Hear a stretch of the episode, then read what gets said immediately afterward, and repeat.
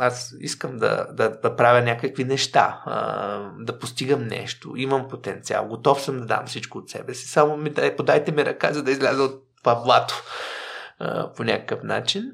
И а, това се случи. Доктор Алдинали е специализирал кардиология и вътрешни болести във водещи болници в Германия. В епизода си говорим за постоянните предизвикателства по пътя към мечтата му да следва в Германия и да стане доктор. Ако съдържанието ти допада, ще съм благодарен да се абонираш за непримиримите в платформата, в която слушаш. Така ще спомогнеш за разрастването на канала и да продължавам да те срещам с значими за обществото ни личности. Отворен съм за всякакви мнения, критики и препоръки, за да подобряваме заедно съдържанието на подкаста. Приятно слушане! Здравей, Алдин! Много се радвам да те видя. Здравей, благодаря за поканата. Да започнем първо, защо вътрешни болести и кардиология? Ами, защото в медицината има такъв един мит, че най-добрите лекари са хирурзите. Но по принцип едни от най-добрите лекари са лекарите по вътрешни болести. Защото те наистина и анестезиолозите, нали, да не ги подценяваме, но това са едни от лекарите, които наистина мислят аналитично и обединяват много дисциплини и поставят диагнозата и избират правилното лечение индивидуално за дадения пациент. И това винаги ми е било много интересно. Всъщност това, което гледате по телевизията, доктор Хаус, не е хирург. Той е специалист по вътрешни болести. И затова е толкова интересен. И човек като се поразрови в историята ти в детството, никога не би предположил, че би стигнал до тук, защото си израснал в семейство, в което не е имало много финансови възможности и се налагало да правиш големи жертви с образованието. Да, може да се нарека, Фата Моргана. Аз съм от хората, които не са се родили с привилегията, нито финансова, нито социална, да получат нещо на готово от живота. И бих казал, че като пубертет, като малък, това ми създаваше някакви комплекси дори, защото си пожелавах това да е по друг начин. но пък това стана причина и за моята мотивация, бих казал, аз да обърна играта и без да имам всички тези преимущества, да се докажа не само в България, а и извън България и сред хора, които така няма да погледнат от какво семейство и какво потекло съм аз, дали родителите са ми богати, дали са бедни, дали са образовани или необразовани, а да погледнат какви качества имам аз. И да ми дадат тази възможност аз да покажа какво мога и да ми гласуват доверие. За щастие успях да направя това и за което много се радвам, защото наистина днес мога да дам някакъв пример. В кои отношения или в кой момент усети ти е влияло това, че нямате такива финансови възможности като останалите? А, не искам тук да се представям като жертва. Не, не просто това е била но действителността. Действителността на България през 90-те години, особено през Жан Виденовата зима, беше катастрофална. Аз много често я давам като пример, защото по брутална беднотия в България и по такъв един социален апокалипсис, който някога е минала нашата държава, не е имало. И аз за щастие минах, за щастие казвам, ако забелязваш, минах през този период, защото той остана завинаги в моята глава. И затова не, не бих казал, че сега да се представя, че моето семейство е било бедно и не можело да се позволи. Всички семейства бяха бедни в България 90-те години, особено 96-та, през Жан Виденовата зима. И абсолютно липсваше една държава, пълен погром на държавата. Абсолютно всичко беше... Всеки си правеше каквото си иска. Разбира се, огромен потенциал за мафията, за престъпниците в тази държава, които до ден днешен а, още от тези години а, преживяват а, а, и, и, и последствията от тази а, криза, която е била през 96-та година, все още не можем да ги изчистим. Представете си за какво става въпрос. Нали? И може би в един такъв период, в който всяко семейство днес така мисли как ще преживее следващия ден или какво ще сложи на масата тази вечер, за да се нахрани.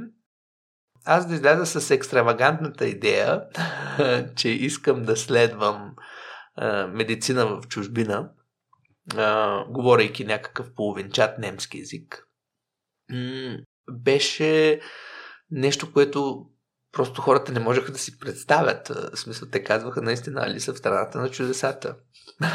Като погледна от днес, наистина така звучи това нещо, но аз вярвах в себе си. Аз знаех, че мога да го направя и, и го направих. Но пак казвам, тези години не бяха само за мен. Така. Те бяха за много хора. Много трудни години. И това беше в абсолютно всички сфери на, на живота. В смисъл не говорим само за образованието, но говорим за социалния живот, за здравеопазването, за образование, за ем, така съвсем нормалните неща, като изхранването на хората. Беше много трудно. И аз точно в такъв период взех решение, че искам да следвам медицина и то в чужбина. И причината да взема това решение всъщност беше невъзможността да следвам България. Финансово говоря. А, защото всичко беше изпаднало в един пълен хаос. А, и аз кандидатствах в университет, в няколко, три университета кандидатствах и си взех тогава изпитите по биология, по химия с доста високи оценки. Но тогава имаше много малко държавни поръчки, защото държавата беше фалирала. И практически не знам защо децата на мафията и на престъпниците тогава бяха избрали, че искат да стават лекари. и в, няма да споменавам университета, в един от университетите почти 70-80% на местата се заемаха от хора, които на конкурсния изпит бяха изкарали тройки четворки но родителите им е, бяха им организирали място, за да следват медицина.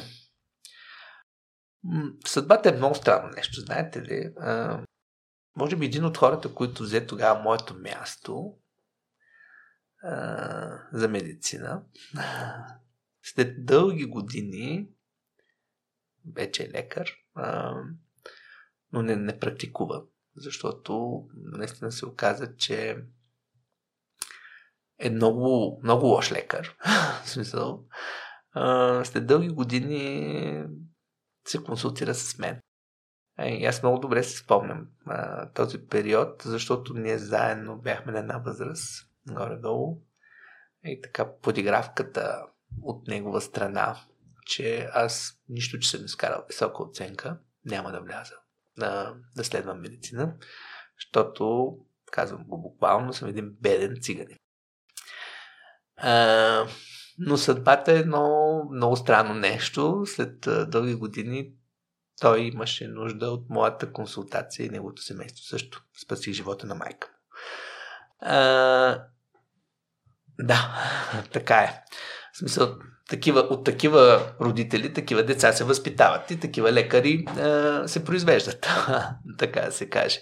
А, да, за да добиете представа, вие сте съвсем млад. А, за да добиете представа горе-долу какви години са били и какъв ужас е било, ви разказвам тази история. Так, това, това са и лекарите, нали, на, които тогава са учили. Нали. Голяма част от тези лекари в момента тук работят.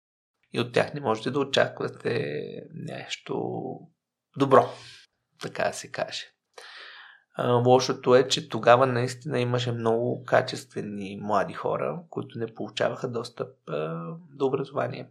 Защото местата бяха ограничени и бяха обещани чрез корупцията, която беше напълно тогава в разгара си, бяха обещани на деца, на хора, които имат пари. Това беше причината аз да кажа, тук няма да стане. Дори една от а, изпитващите в един от университетите, учителка, ми каза, момче, с това име, без пари, няма как да стане това нещо. От изби си го от главата, да следваш медицина. Избери си нещо друго. Ага, или прави нещо друго. Но не става. Особено в момента не става. При толкова ограничени места за прием. А, този медицински факултет до ден днешен аз не отивам там. Преди няколко години отидох, мислейки, че нещо се е променило. Но от вратата ме посрещнаха пак с а, а, предложение за корупция. Явно нищо не се е променило. И а, тогава изпаднах в някаква депресия, а, защото аз знам от 4 годишен, че ще бъда лекар. И това абсолютно никой не може по никакъв начин. Аз съм много, много голям минат. Когато взема едно решение, няма, е непоклатимо. Смисъл, никой не може да ме върне обратно. И тогава започнах да търся възможности. И си казах, аз България явно няма да стане. Просто живеем в такива времена, в които няма да се случи това нещо по един или по друг начин. Аз трябва да бягам. Трябва да отида някъде, където ще мога да покажа потенциала си. И тогава, минавайки покрай един павилион в Ловеч, в който имаше книги, се продаваха книги. И аз имах навика, защото ние тогава аз в момента, нали, студентите имат компютри, имат интернет, учениците имат телефони, айфони, нали, аз тогава видях телефон, може би едва когато отидох в Германия имах личен а, телефон, а да не говорим за компютъри, такива неща. А, даже нямах и телевизор в квартирата си. А, нямахме телевизори. Не, не само аз и останалите ученици, които учеха в други градове. Единственото забавление, което ми оставаше на мен е като се връщам от училище, да вляза в този павилион и понеже не мога да си позволя да, чета, да си купя книгите, да сядам и да чета всеки ден по 5-6 страници от някаква книга, която ми е интересна. и човека беше ми свикнал. Той вече ме знаеше, нали, че аз, примерно, след като ми свършат занятията и се прибирам, и ни 3 км и половина пеша от училището до а, мястото, където живеех, че минавайки оттам аз ще ще вляза вътре, ще седна, ще прочита пет страници и ще продължа. И тогава, минавайки един ден а, на този павилион на прозореца, видях една книга Следване в Германия. Вау! И ми стана супер интересно. Викам, това искам да погледна, нали? Какво пише вътре, как се следва в Германия и така нататък.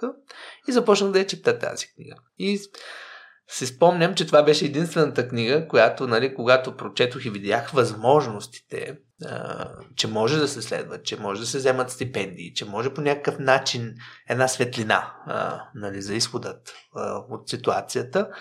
А, това беше единствената книга, която си купих от този павилион. Не струваше нещо много. Мисля, че бяха някъде около 7 лева но тези 7 лева бяха моя бюджет за автобуса от а, Ловеч до Севлиево, за да се прибирам а, нали, петък от Ловеч. И си спомням, че тогава, купувайки тази книга, а, влязох в риск да не мога да се прибера в Севлиево или на автостоп. И на автостоп съм, съм се. Това беше единственият път в живота ми, в който съм се прибирал на автостоп. А, но се струваше за тази книга защото тази книга промени а, живота ми. А, тогава видях, в нея беше описано нали, как се кандидатства в Германия, че има фондове, че има а, фундации, организации, които дават възможност на талантливи млади хора да следват в а, Германия и че даже не е нужно да сте завършил гимназия в а, Германия и не е нужно дори да говорите перфектен немски език, защото има програма, а, на чужденци, за чужденци, в която те ви приемат чрез минаването на различните интервюта а, и след което ви подготвят две години за следването в университета, като учите интензивно немски язик, немски язик и култура в един колеж. И това ми беше много интересно, но имаше нужда от... Все пак имаше нужда от някакви пари, за да постигнете тая цел. В смисъл, напълно без пари не ставаше. Като имате предвид, че ние тогава не сме в Европейския съюз. Трябва ви виза. За да получите виза, трябва да покажете банкова референция, че майка ви или баща ви ще ви издържат. Uh, говорим за 12 000 лева. Кой е видял 12, не, 12 000 долара? Кой е видял 12 000 долара 97-98 година в България? Няма такива. Викам, това е нали, невъзможно. Но степ бай степ ще се опитам по някакъв начин да, да стигна до тази цел. В смисъл това супер ме мотивира. Това, което още повече ме мотивира, ние бяхме трима са квартиранта, три момчета.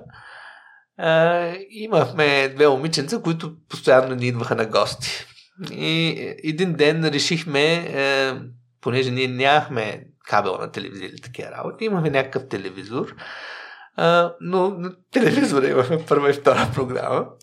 И беше един уикенд, uh, решихме да, да гледаме видеокасети. Някакви филми. Uh, и момичетата uh, практически на брат им а, видеото го откраднаха от къщи и ни го донесоха на нас, за да гледаме всички заедно с пуканки филм. Защото на кино тогава кина няма. В смисъл всичко беше затворено а, поради голямата криза в България. А, и отидохме да се наемем касети, защото тогава се наемаха касети и наехме два филма. Единият филм беше филма Анатомия. И тук вече говорим, аз вече чета тази книга, а, практически и вече си представям в главата, нали, че може би ще стане това нещо. Тук говорим, че това са така последните месеци от средното ми образование. Вече кандидатстването е приключило, нали? И а, всъщност книгата, да, книгата я видях преди да кандидатствам, да, да, сега се сещам. Книгата я видях преди да кандидатствам, но нали изобщо не бях помислил тогава, но почнах да си я чета. След това си кандидатствах и след това се върнах към книгата. Реално така беше, да. А, че може би книгата ми е спасението, за да изляза от ситуацията. А, и много беше интересно това. Гледахме филма Анатомия. И филма Анатомия снимам в Хайделберг. А, той е по така, нали, малко има и фантастика вътре, но става въпрос за така наречените човешки пластинати, анатомични пластинати, от, по рецепта на професор фон Хагенс. И практически става въпрос там за криминални някакви такива подобщества в университета, които правят експерименти с телата на, а, на починали хора и ги превръщат в а, експонати и така нататък. И това всичко се развива в Хайделберг. и докато така си гледахме филма с а, момичетата и момчетата, аз така гледайки, изведнъж а, си казах, не знам защо, но имам чувството, че аз на това място ще уча и точно на това място ще завърша медицина. Аз там се виждам. В смисъл такъв, а, имам чувството, че това е моето място. В смисъл, това е а, по някакъв начин а, думът ми. Никога не съм ходил в Хайдаберг и не знае къде се намира. И разбира се, моите приятели, всичките съквартиранти, като, о, боже, гладна кокошка, прососанва ти с твоите мечти, с твоите глупости. Къде ще ходиш? Ти не можеш да отидеш до Севлиево, нямаш пари за автобус. Ще ходиш да учиш в, на това място. Какви са тези глупости? Не говориш и немски език. И аз си викам, бе, разбирате ли, че вътре нещо ми стана? В смисъл, аз усещам, че това е мястото, на което аз ще уча. А, и даже до ден днешен те, те ми го казват това нещо, си го спомнят. А, и аз викам, ще видите, че аз тук ще уча. В смисъл, така ще, нещо, така го причувствам.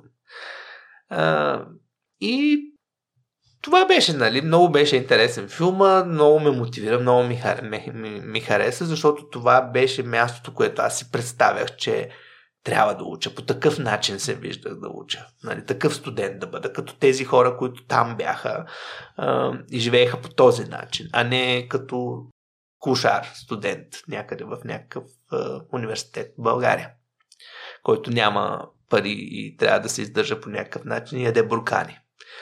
А, защото бурканята, в смисъл бурканите, ми бяха омръзнали. Аз 4 години бях в Лове, че ние не прекъснато по този начин, от вкъщи взимайки храна, то до ден днешен съществува това нещо, нали, при нашите български студенти, взимайки храна с много малки, малко финансови средства, цяла седмица се храниш с това, което си взел нали, от вкъщи и имаш пари за автобус и да, най-много да излезеш да изпиеш едно кафе. Докато днешните студенти не са така, като гледам, нали, чудят се вече коя маркова дреха да си купят и къде да отидат с приятелката си на почивка, което е много ме радва. Много ме радва, защото не е задължително те да живеят нашия живот. И така се случиха нещата, след което аз започнах да работя по този проект. В смисъл казах, не, а, трябва да стане. Така или иначе, отидох в езиковата гимназия в Ловеч. Там имаше една учителка, която, просто тя е починала, която правеше документите на много студенти, които кандидатстваха. Отидох, се запознах с семейства, с хора, които, чието деца следват в чужбина, в Германия по какъв начин са отишли, каква е документацията, какъв е пътя и така нататък. И събирах информация много усилено за това нещо и книгата, разбира се, след което кандидатствах, кандидатствах за по една стипендианска програма. Но тогава още много не. В смисъл, никой не те познава. Кой си ти от България, от някакво там селце, в Севлиево. Няма добри шансове за това нещо. Но в същото време аз се занимавах с доброволчески проекти. И участвах в общинския форум. Имаше тогава. България беше толкова бедна, че не трябваше да ни дава някакви помощи, за да има нещичко ново в държавата. А, смисъл, бяхме в... А, дъното е малко, ако кажа. Може би в земните ядра някъде. И м- в този период ООН организираше някакви форуми, където нали, различни проекти ги финансираха с доброволчество. Половината доброволчество, другото е така. И в Севлиево също имаше такъв форум. И аз тогава участвах, защото има време и с още няколко пет млади хора и един много добър кмет, Бог да го прости, който наистина превърна се в една економическа зона в България а, чрез неговото кметуване. Тогава получихме възможност ние, млади хора, да пишем, той ни даде един компютър в кметството, да правим различни проекти, да ги предложим за финансиране. Успяхме да прекараме доста проекти за финансиране, което беше най новация в България. В смисъл такъв 100 000 долара сме вкарали от ООН като инвестиция, ама като имате предвид, че за цялата държава сигурно цялата инвестиция е била 1 милион, 100 хиляди долара са много, защото всеки по-скоро изкарваше парите си от България, отколкото да ги вкарва. Така че ООН нали, тогава беше одобрил тези проекти и си спомням, че до ден днешен тези проекти са реализирани и ги има. Младежкия център в Севлиево, център за, дневния център за деца с увреждания, където майките могат да се оставят децата през деня безвъзмезно, да се грижат за тях, за да ходят на работа, да се социализират и така нататък. До ден днешен ги има тези неща в Севлиево. Разбира се, след имаше така интервюта за нас, но това даде по някакъв начин в интервюто за стипендия. Това показа, че аз Нали, хората ме съжаляваха. те казваха, Боже Господи, нали, този човек какво търси там? Нали? Как може такива хора да стоят там? Нали? Но в интервюто ми за работа видяха, че въпреки че аз там стоя дъното някъде, и оттам драпам да, да направя нещо. В смисъл, въпреки това ам, се опитвам да направя някакво добро. В смисъл, отивам, участвам активно в нещо. А, и си спомням, че за интервюто нямах сако. Ей, беше брутално. А, никога не съм имал сако. и взех сакото на, на свяко ми под найем, за да отида. Толкова е било брутално а, ситуацията. Но тук не искам да изтъквам, че аз съм бил така. Всички бяхме така. Всички хора бяха така в България. А, и след като спечелихме тези проекти, така, имаше някаква публичност, аз това можах да го употребя в интервюто, нали, за да спечеля някакво внимание от страна на фундациите. И да кажа така и така, нали, аз искам да, да, да правя някакви неща, да постигам нещо, имам потенциал, готов съм да дам всичко от себе си, само ми дай, подайте ми ръка, за да изляза от това блато по някакъв начин. И а, това се случи. Практически, но трябваше да отида в Германия, да започна и тогава да докажа себе си и тогава получавах стипендия. И аз си казах, ами, ще отидеш, ще работиш, ако трябва през нощите, ще ходиш, ще чистиш, ще правиш, ще струваш, ще миеш чини, каквото, каквото трябва и ще учиш и ще се докажеш в рамките на тази една година, за да можеш да получиш стипендия и след това да продължиш образованието си. Няма друг начин, по какъвто да протече това нещо.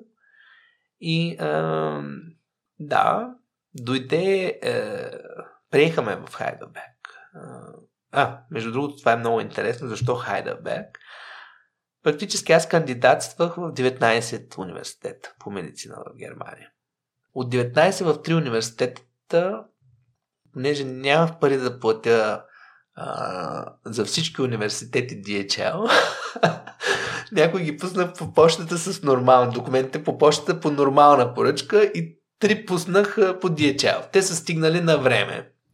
Uh, преди да е свършил срока. Останалите са закъснели. Директно университетите дават, нали, че, че се закъсняват за кандидат студентската кампания.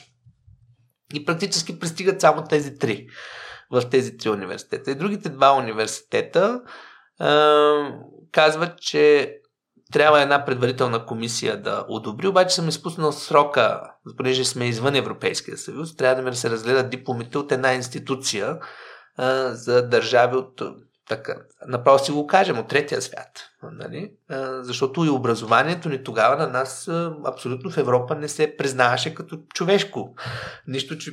че и, и те искаха просто, имаше една комисия, която преглеждаше дипломите на чужестранни студенти и ги сравняваше с образованието нали, в Германия и оценките и хорариум часовете практически, колко часа си има математика и така нататък.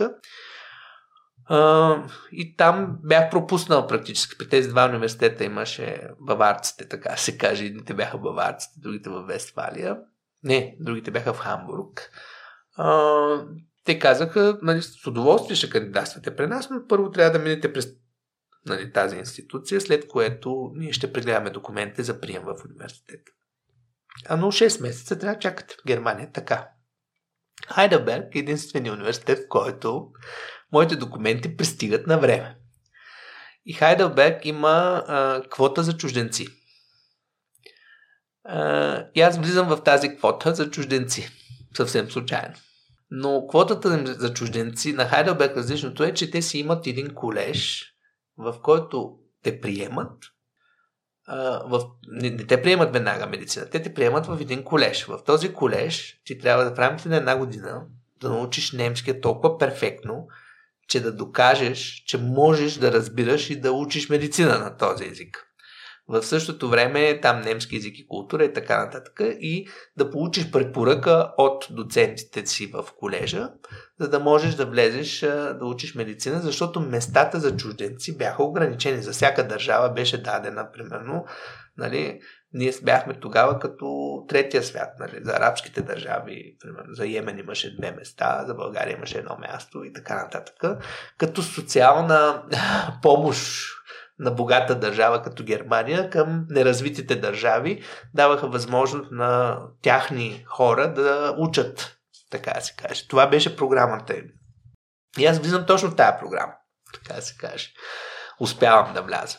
Но на следващата година България започва преговори за членство в Европейския съюз. Това беше брутално. Защото аз съм влязъл в програмата, но започвайки преговорите за влизане в Европейския съюз, България, практически тя излиза от квотата на тези държави. И изведнъж се оказва, че аз съм с технико, а не с гимназия. И завършвам, взимам си всички изпити и се подготвям, че след 2-3 седмици ще започвам да уча медицина в Хайдербергския университет и изведнъж получавам писмо, ама вие не може да ви признаем, защото, примерно, вие сте като унгарското образование, имате техникум, трябва да положите трябва да положите всички изпити, матури, наново в Германия. И с оценката от тези изпити по биология, химия и така нататък и така нататък, да кандидатствате наново. За съжаление, вие си губите мястото за медицина по квотата за чужденци. Това беше, може би, един от най-ужасните дни в живота ми, защото си мислихте, че си мислиш, че, че вече нали, има светлина в тунел, защото губи стипендията. Практически. Има светлина в тунела, нали, приключва, дава се всичко максимум от себе си, изведнъж ти изкарват нещо, което е ужасно. Представяш ли си, ти никога не си учил в тяхни гимназии, изведнъж трябва да изкараш шестици по биология, химия, физика и математика и така нататък. И след това да кандидатстваш на ново медицина. Тогава и аз си казах, е, това вече е тумач. Смисъл, няма да успея това да го направя. Четири дена бях в агония. На петия ден пу, се плюх на ръцете и казах, е, това си успял да направиш, това ли няма да можеш? Ще успееш. И започна едно брутално четене. Така не съм учил за... А, така не съм учил, може би, за изпита си за, държавния и се изпит по медицина накрая, както съм учил за това нещо. Но бях млад, в смисъл, младостта е много готино нещо, защото е малко лудост и в същото време и енергия, която имаш. И ако я концентрираш в правилната посока, в дадена идея, тя работи много за теб. И най-хубавото е, че нищо не взима от теб, защото ти имаш непрекъснато тая енергия. Ако днеска трябва да го направя това нещо, аз днеска няма да мога да го направя. Сигурен съм. И а, беше много странна ситуация, защото аз нямах пари, трябваше да работя, а, за да се издържа. Стипендията изгоря и имам една година да положа всички изпити и да изкарам максимално високи оценки, за да получа отново място в Хайдерберг и да следвам. А, и трябваше да се издържам по някакъв начин и започнах да работя. Работих на по 4-5 места практически може, а, всякаква работа може да се представите. Смисъл, смисъл от а, а, чистене на туалетни в психиатрична болница, а, с където хората са вързани на синджири. Говорим за криминални, най-голямата психиатрия, затворен такъв, а, до а, миене на чини в а, ресторанти, абсолютно всичко, до гледане на хора с увреждания или възрастни хора и така нататък. Абсолютно всичко, каквото е възможно, съм работил, защото винаги съм си казвал, ти го правиш сега, но един ден това ще даде някакъв резултат. Така че трябва да мине това нещо през теб. Да, не е приятно, да, не е хубаво, но ти го прави за добро, за себе си. И така, така се е, мотивирах по някакъв начин. Беше много, много странно. Е, имаше дни, в които може би 4-5 дена не бях спал. Е, и не знам как съм го правил. Е, последно свърших с това, че бяха ми изсъхнали очите. От недоспиване и от четене. Защото когато не работя, чета и трябваше да имаше застрашен, ни бяха очите. Да, в смисъл, наистина, когато отидох в а, а, болницата, в очното, в спешното, искаха ми приемат а, в отделението по спешно, защото наистина корнията ми беше изсъхнала а, нали, от четене и от недоспиване. А, и бях два дена в болницата с кръвоизлив на очите, ужасно изсъхнали очи. Казаха, още малко и нали, щяхте да се загубите зрението, нали, заради това такова брутално нещо не бяхме виждали.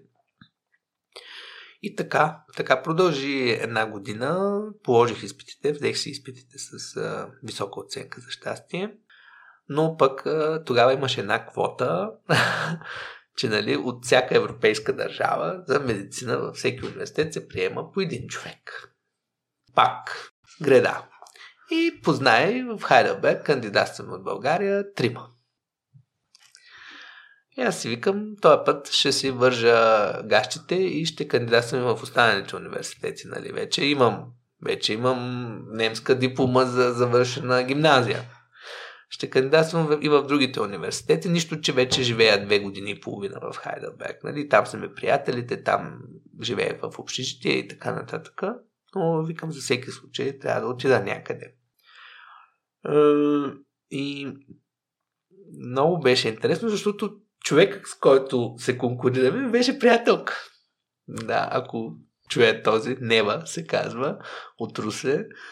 А, много интелигентно момиче. А, и се конкурирахме за това място двамата с нея. А, и викам, не че ти наистина искаш ли Хайделберг, те викам, аз и аз записвам нали, на няколко университета, където ме приемат. Иначе вика, аз искам Мюнхен. Нали, ако ме приемат в Мюнхен, ще отида в Мюнхен. И първоначално ние приеха почти в Мюнхен, в смисъл беше на резервната листа, пък защото там имаше други българи, които бяха на, на, в университета вече кандидатствали. И мен ме приеха в Вюрцбург, някъде около 150 км от Хайдълберг, също много добър медицински университет и вече чакам последните дни започна семестъра практически. Вече студентите ги посрещна ректора, нали? И аз все още чакам. Аз съм на листата и чакам нема да я приемат в Мюнхен, за да може аз да, да остана в Хайделберг. И вече е, си пакетирах целия багаж и викам, нали, след три дена започва моя семестър в Вюрцбург. Трябва да се изнеса в Вюрцбург. Няма как да чакам повече в Хайделберг. Пакетирах се абсолютно всичко. Отидох, отрегистрирах се адреса, абсолютно всичко и така нататък. Взимам си, то тогава какъв багаж имаш? Два куфара, нали, студент. И с влак се изнасяш, така се каже, след две години и половина се изнасяш с влака в следващото място, където ще живееш. И за последен път се отварям почтата. Отварям почтата гледам писмо към нея. Отварям писмото. Вие сте прият в Хайденберг на медицина. Викам, айде назад всичко. Върнах абсолютно всичко в, назад. По най-бързия начин отидох се регистрирах в университета. Отрегистрирах се от Вюрцбург, пък там да освободя място за другия българин, който ще чака евентуално там. И беше наистина така, че три дена по-късно започнах практически, отколкото другите колеги, които са а, били. И аз наистина не знаех къде отивам. Наистина не знаех.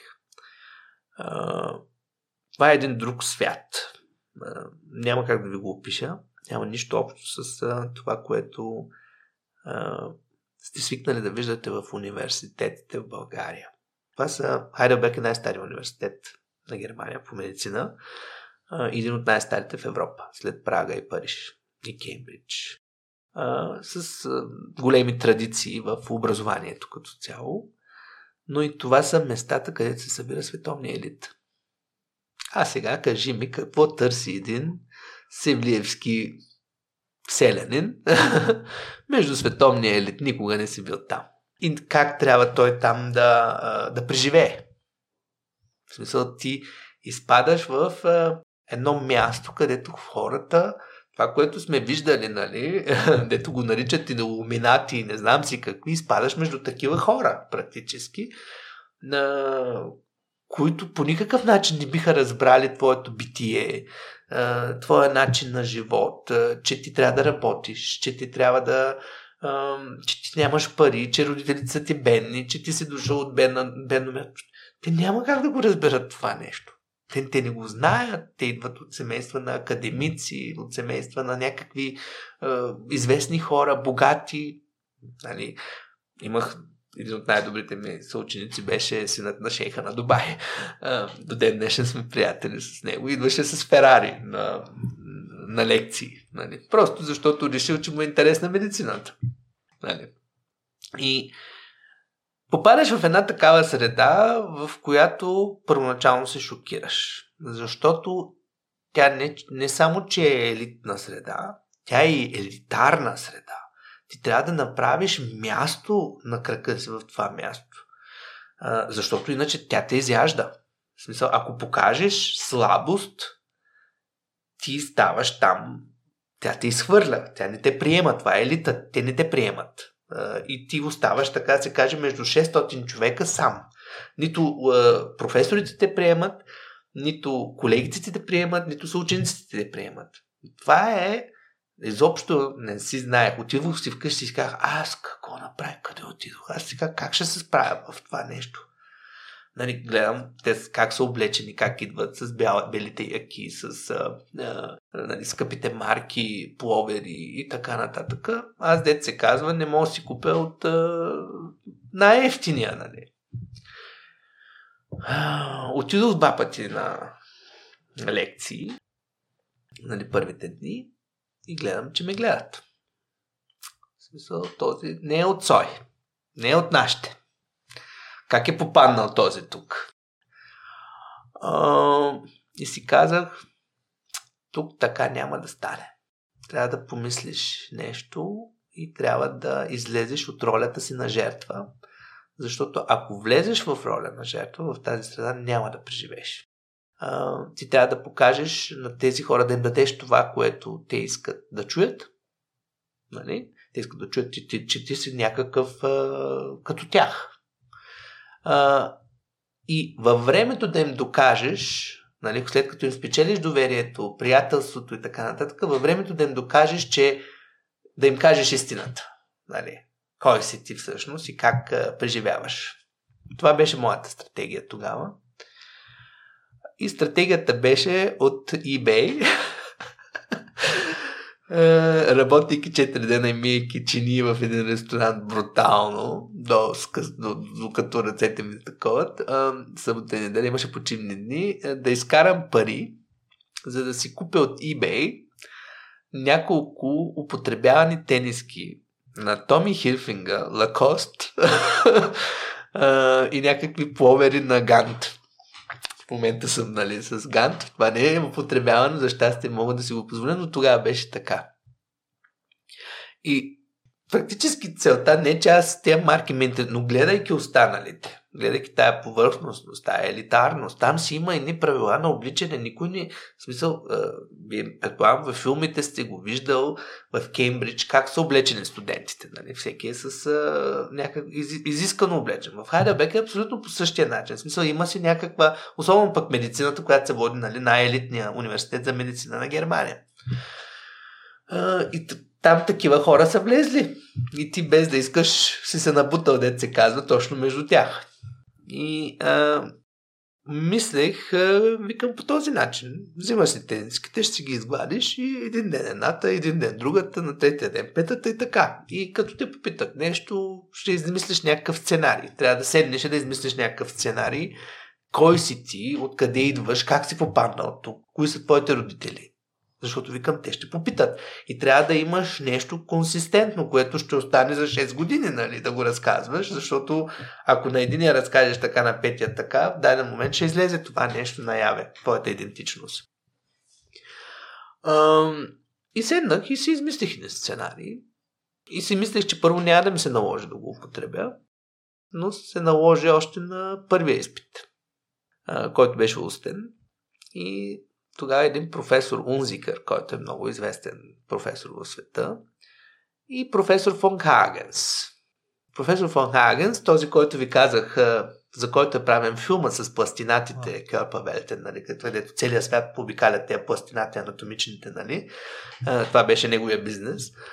Той ми е изпитващ в университета практически аз бях точно в тези места. Точно там, където каквото беше във филма и аз се виждах там, аз бях там.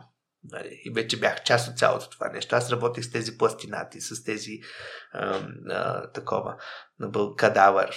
Кадавър на български, не знам какво е, починалия човек. А, какво се нарича на български? Труп. Труп, а така.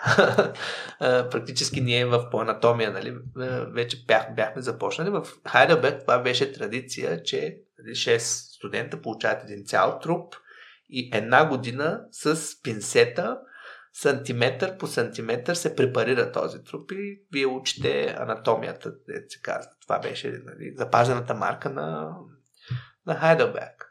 И точно там преподавател ми е нали, аз все още го фанах, 2-3 месеца беше там, след това университета го а, суспендира, професор фон Хагенс. И това беше една много лоша комбинация, професор фон Хагенс и Унзика, да те изпитват. А, нали, това беше най-отвратителното нещо, което може да се случи на един студент. И видиш ли, точно мен. А, и индивидуално е, изпита е индивидуален, но на масата върху починалия, нали, върху трупа. Буквално идват с една пинсета, фащат нещо и вика, кажи това какво е. И ти почваш на латински, го обясняваш, нали, артерия феморали, суперфециалис и така нататък и така нататък и, и обясняваш всичките функции. и почват да те питат за различни неща вече. Но първото нещо, което ме попитаха, ти откъде попадна тук? Я разкажи малко за себе си. Това е много... А, преди малко се, преди да почнем да правим този подкаст, говорихме за елита и елитните среди. Разбирате ли? Не можете да ги излъжете. Не можете. Те ви забелязват. И аз тогава за първ път се ми се наложи да използвам сценария. и вика, много интересно. Вие идвате от България, пък с, с турск и с турско име. Какво ви води в Германия? Как успяхте да влезете на едно такова място да учите? А, чух от секретарката, че имате доста високи оценки. Интересен човек. Сега разкажете малко повече.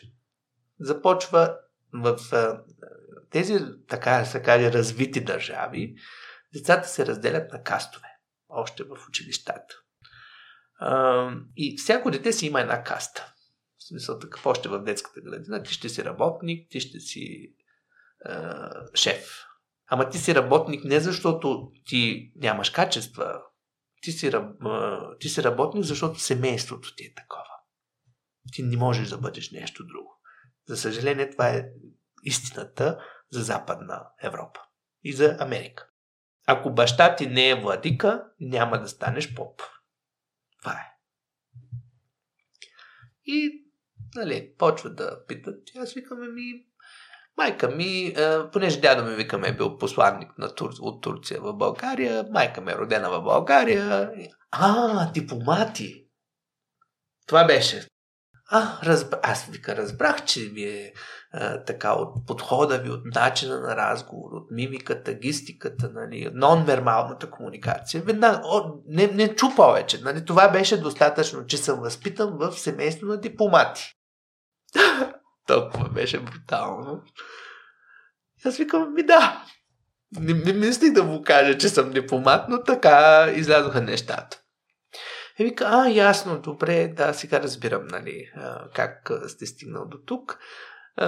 И тогава започна изпита, практически, в който беше наистина брутален изпит.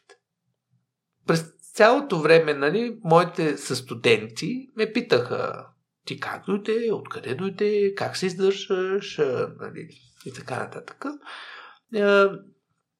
И аз винаги използвах този метод. Нали, родителите ми богати, изпратили са ме тук да уча и така нататък. Защото няма, няма кой да те разбере. Не можеш да разкажеш на едно дете, което е завършило в частен американски колеж, а, или в а, интернат в Швейцария, средното си образование, и майка му и баща му заплащат по 25 000 франка и долара а, на месец, за да може той да получи най-доброто образование, да вземеш да му разказваш, че в България ти ходиш да миеш чини, за да се издържа в Германия. В смисъл, няма, няма кой да те разбере за това нещо. И така започнахме, започна моята история в Хайделберг, след което получих и стипендията.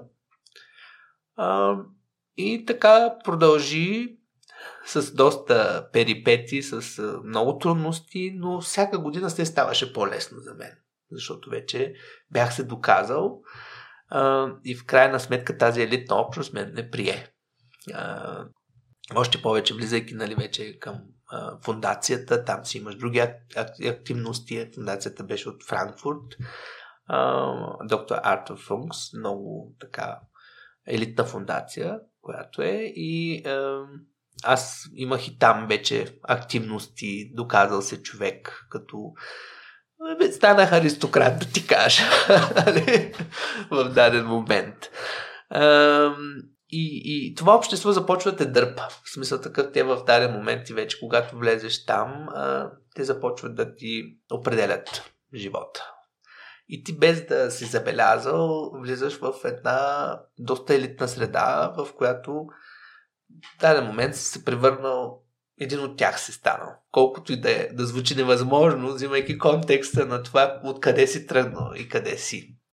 А, но най-хубавото е, че си успял не защото някой те е сложил там, защото баща ти или майка ти се е обадил на някой и си станал нещо, а си успял доказвайки качествата си. Само на база на, на твоите лични качества, интелектуални или човешки и социални, ти си избран да бъдеш пред тези хора и се допуснат да бъдеш там и да бъдеш част от това общество. И така продължих е, живота ми. Е, завърших с доста добра оценка. Хайдълбергския университет смея да твърда, че съм горд е, с оценката си. След което направих докторантура в Хайдълберг, която не по мои причини аз се завърших, но професора реши да се разведе с жена си в грешния период и да замине в Америка. И така ми остана докторската работа, 5 години работа лабораторна. Остана на масата му и той университета го изключи след като напусна Германия. И никой не пое така ангажимента да, да ме направи доктор, да ми даде докторска титла, въпреки че съм написал цялата тази работа. Това беше много така ужасен период, но след това написах втора докторска работа и съм доктор по медицина. И след това започна специализацията. Аз трябва да кажа, че в деня на завършването ми имах доста а, приятели.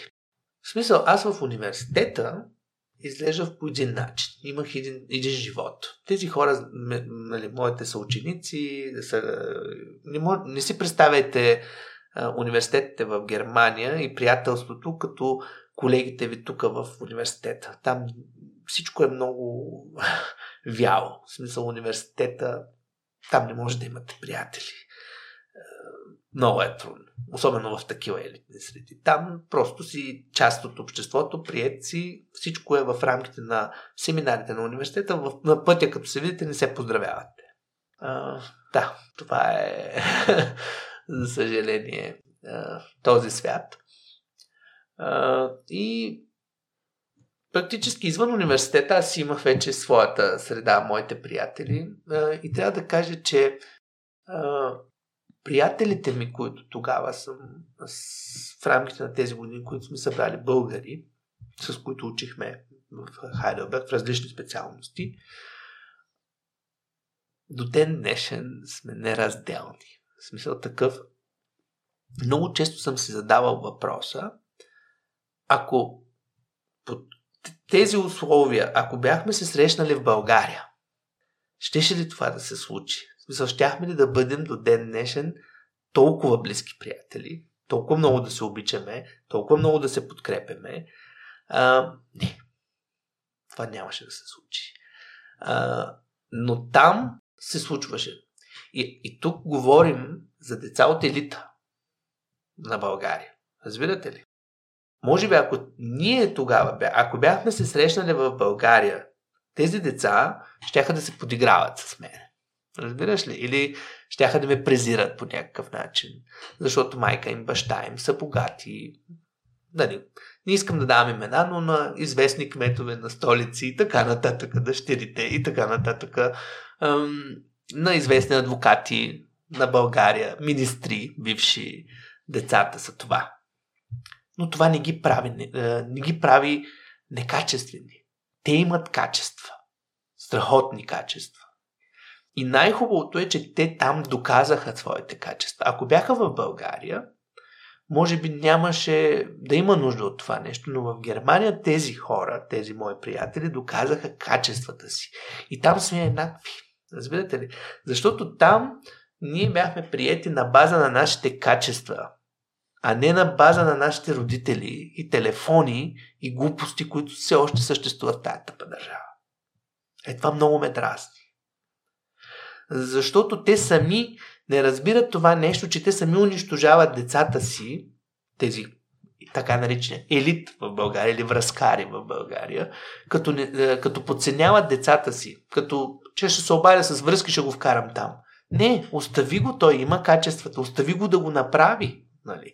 И аз това много оценявам това нещо, че а, практически тези деца, когато излязат в чужбина и следват в чужбина, те там доказват качествата си. И доказвайки качествата си, а, развиват личността си.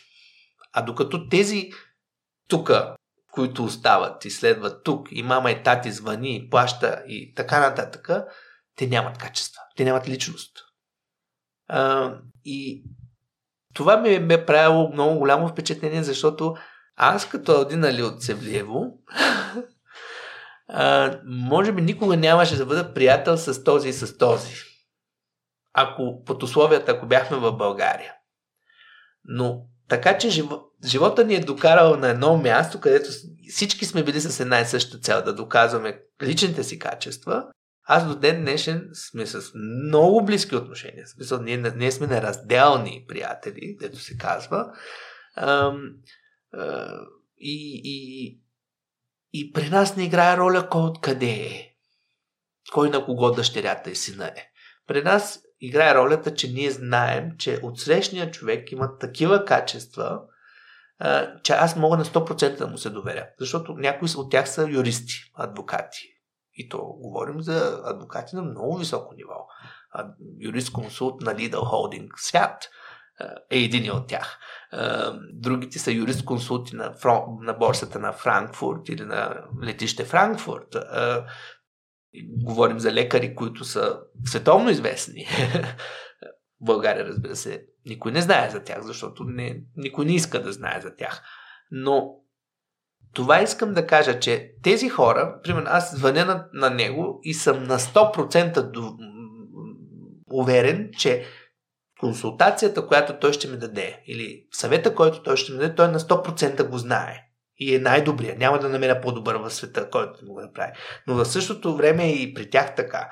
В смисъл, те ми звънят от Германия и вика, майка е тъй, тъй, тъй, тъй, тъй, тъй. Нищо, че майка е отишла на при професор еди си кой, доцент еди си кой, но те знаят, че знаят за моите качества, знаят какъв психопат има срещу тях, нали, с какви качества. И са имали възможност да го видят в смисъл на живо, как се е развило това нещо, по какъв начин, с какъв труд и така нататък. Та това прави много, това е нещо много ценно. Много ценно. И на моето завършване в а, Германия, на бала ми, а, бяхме 20 човека. Нали, всеки германец имаше по един човек. Приятел, който, дой, който е дошъл, нали, майка, баща. А, при мен бяха 20 човека които дойдоха на моето завършване. И това бяха приятелите ми, семейството ми, нали, най-близките от семейството ми. И аз бях едва ли не там като някакъв, някакъв рокстар.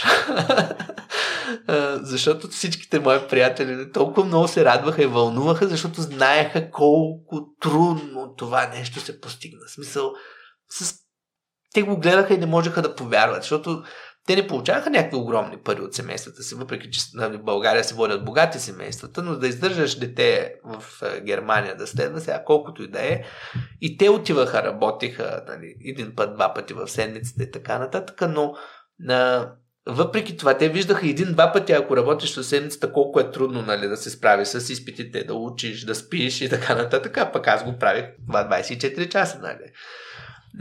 И ето този респект остана от тях и ден днешен сме много неразделни приятели. Помагаме се абсолютно в всякакво отношение.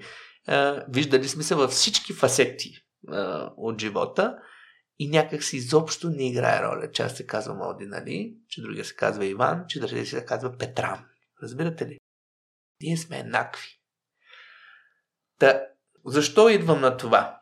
Защото дискриминацията е дело на простите хора.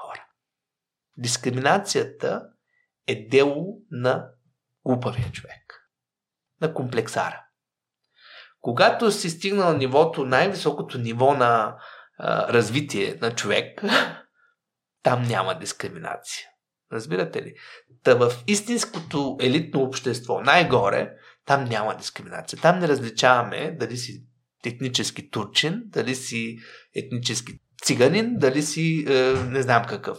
За нас въжат качествата на човек. И не кожата му, цветът на кожата му, не сексуалната му ориентация. Разбирате ли? Ето това е върхът, който може да постигне един човек. И аз много се радвам, че успях да стигна до този връх и да бъда част от него и да живея в него. И, и, и това днеска го виждам, че е нещо, което в България все още не е достигнато. За не е достигнато. И нас много ни дразни това. Защото ние, когато се върнем нали, в България и видим, че за всяко нещо се съди по външния вид на човека и някой може да го обиди, нали, без да знае изобщо бекграунда на този човек. Или да го назначи на някаква работа само защото е облечен по този начин или само защото той има това име. Или да, да, да не му разреши нещо да направи, защото той носи това име. Ето това е много просто. И показва, че обществото ни още не е стигнало. А, няма го това нещо. И това трябва да променим. Затова сме тук. И затова съм непримирим. Това наистина от най-впечатляващите истории от деня, което съм чувал. А, кои са въпросните качества според теб на хората на, в е, елита, които е хубаво човек да ги има, независимо от расата? Едно, едно от качествата, които казах е точно това, да акцептираш човека, неговите качества, не неговото потекло, външен вид и други някакви а, неща. А, защото точно това е, че елита дава възможност на хората за, според качествата им да, да покажат себе си, а не според а, това, което виждаш чисто визуално или чуваш или някой ти е казал. А, това е различното, защото ако тогава елита беше взела решение за мен, по това, което виждаше, нали, по раздърпания гаврош, който беше дошъл там, без никакви пари, без ни, нищо никакъв бекграунд за себе си и, и, и не ми беше дал възможност аз да покажа себе си пред света, то тогава нямаше да, стар, да се случи всичко това нещо. Това е разликата в елита. Значи качествата на меритокрацията, така се каже. Аз много често акцентирам върху меритокрацията. Меритокрацията е когато хората са стигнали до някаква позиция, не защото някой ги е сложил там, поради връзки, или поради това, че са силово по-силни, или поради това, че са мафиоти, или каквито и да било, или са откраднали някакви пари, а хората са стигнали до мястото, на което са, поради това, че са доказали качества. Меритократичната система е това. И аз следвам меритокрацията, както се познавам. И моя свят е меритократичния свят. Ако вие днеска на мене ме предложите да стана директор на здравната каса, аз ще ви откажа. Разбирате ли? Но това е мечтата на много други хора в тази държава. Защо? Защото ще се доберат до 8 милиарда, които ще управляват. А аз ще ви откажа, защото аз съм преценил, че нямам знанията и качествата да управлявам един такъв огромен бюджет. За да мога аз да преценя, че трябва да го направя това нещо, аз трябва да съм работил поне 10 години в тази система, в тази каса и да мога поне повече от секретарката ми. Да знам. А, и тогава може би бих приял а, нещо такова. Но на този етап аз не бих го приял това нещо, защото това е един обществен а, ресурс, пари, за което ти носиш отговорност. А, а, и, и ти, не знаейки, дори, дори, дори няма да крадеш ти сам дете се. Те ще ви слагат едни документи пред вас и вие, когато сте неук, не знаете неща, ще разписвате неща за други хора, които са ви ги сложили пред вас. Ето това е в момента в България. Това виждам, че хора, които не са минали меритократичната система, не, не, не са израснали меритократично, а, искат да бъдат просто на някаква позиция сложени и те да се радват с това нещо. Извинявайте, ама, ама, ама аз без да съм си написал дисертацията или без да съм а, положил усилия за своята дисертация, Ако ми дадете професорска титла или доцентска титла, аз ще се срамувам. Ще се срамувам да я пиша. Аз няма да я напиша, разбирате ли? Защо, ако не съм го написал аз това нещо, ако не съм бил положил усилия аз да го направя, а, това по никакъв начин на мен няма да ми донесе удоволствие. И аз, когато, всеки път, когато някой ме нарече професоре, и аз знам, че не съм написал това сам, че, някой, е, че съм откраднал на някого идеята или някой го е направил или че политически някой е съдействал на аз да стана такъв, това няма ми носи никога. Аз, аз, аз сам няма да го приема, разбирате ли? И ето това е различното в е, тези общества. За съжаление в България имаме точно обратното в момента. В смисъл, в момента не, последните години. Не трябва да казвам, защото последните 4-5 години нещата започнаха да се обръщат точно в обратното. В смисъл, и това е болезненото. Вие чувате в момента болката, пещенето на тези хора, които са свикнали по този начин. Разбирате ли? Ама аз съм академик, не знам си какъв си. И изведнъж идва един доктор, нали, и му казва, ти не знаеш нищо. Сори но ти не си нито академик, нито професор, нито нищо. И, и, и, и, и не знам как ти по този начин си стигнал до там. Съжалявам, но ти вредиш на пациентите. Примерно. И то, то не е само един доктор Ауди, нали? Ами идват още и те стават все повече. Разбирате ли? И, и това щупва, дето се казва, пръска се тяхния огледален образ и, и те изпадат в паника в а, това нещо. В смисъл, те казват какво става, откъде дойдоха тези. Ама те пък по никакъв начин. Казваме им, дай това да направим, дай ще направим доцент, дай ще направим професор. Те не го приемат. Те викат, не ме прави, аз ще си стана. Ето това е различното, което се случва в последните години в България, което много ме радва, защото аз никога не си мислих, че ще се случи това нещо. Но младото поколение, аз в момента виждам студенти, които просто отказват да учат от дадени професори. Отказват. Разбирате ли? В смисъл, те не отиват на лекцията му демонстративно. Защото са преценили, че този човек няма качествата за професор или няма качествата за доцент. Те просто не отиват на лекцията му. Той отива пред пазни зали. И в същото време студентите се организират семинари, в които сами се обучават по дадения предмет.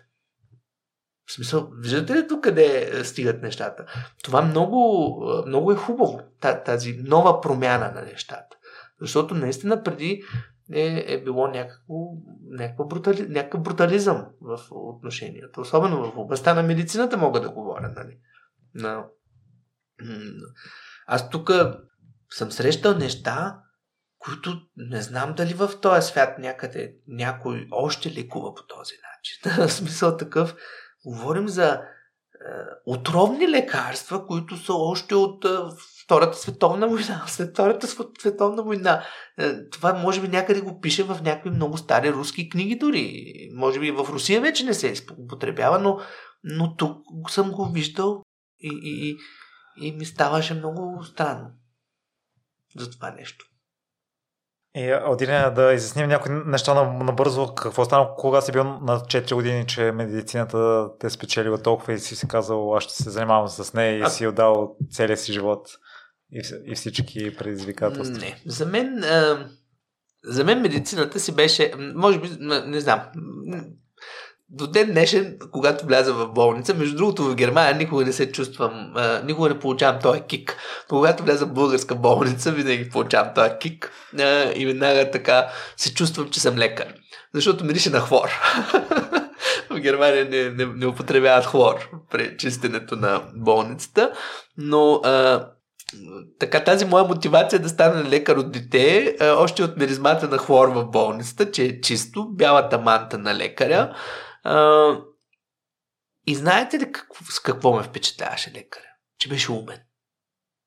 Че беше най-умният човек, който можех да видя. В смисъл, лекарите бяха най-умните хора. И говоря за най-умните хора, които разговаряха с всички. Защото професията им беше такава.